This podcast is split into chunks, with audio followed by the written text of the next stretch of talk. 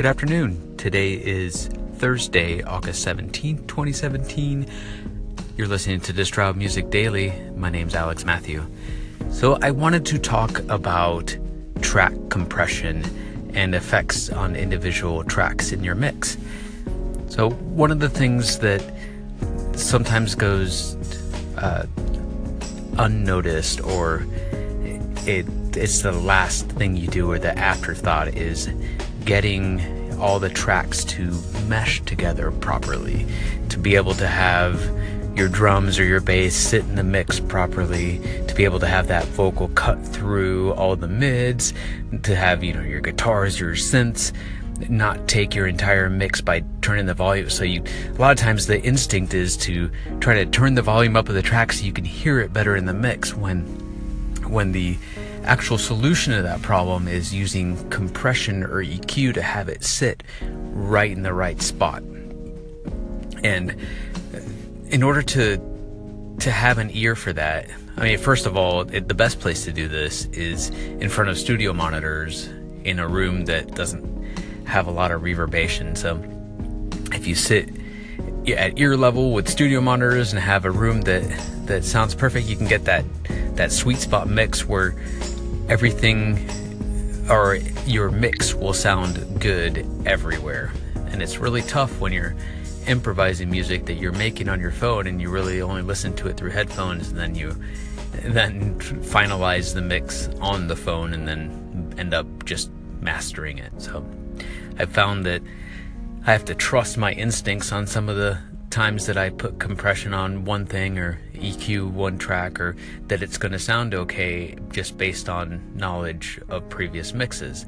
But so let me start out by by saying what to compress right off the bat. So the the biggest things that I compress are the drums and I like to isolate the drums and if you can just put a good amount of compression on the kick drum and your bass because as much as they define the track, they also can take the most room, meaning they can have the largest spikes in your sound. So what what'll happen if you have these spikes in your sound, your you the overall volume of your mix will have to be brought down because those spikes are so high that they'll clip if you bring the volume of the track up.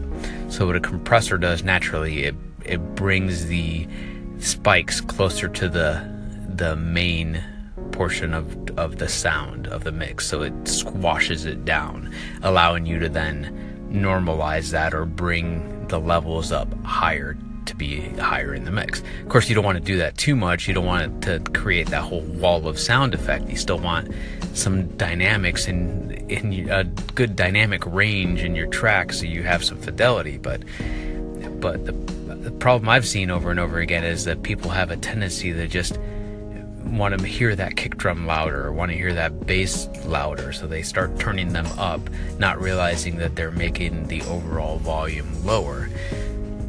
So you can dial in a good compression amount on those to sort of tame those sounds. Uh, and then to bring mids to have them cut into the track is typically mostly all EQ. You really you, light compression is okay on some of your mids, but really EQ is where it goes a long way. And typically, what'll happen is when you when you feel like you have to turn your guitar or your synth mid-range synth up is because it's fighting with other sounds in your mix.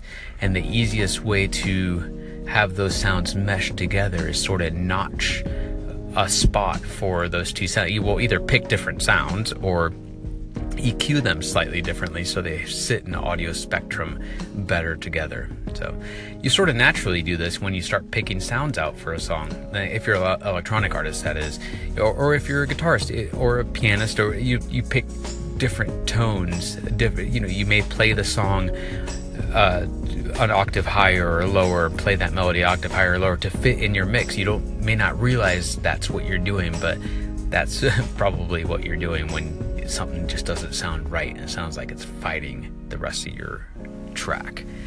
So I hope this advice helps. I know it's tough to get into the weeds in just five minutes, but I'd like to elaborate a little more on this topic. Have a good day.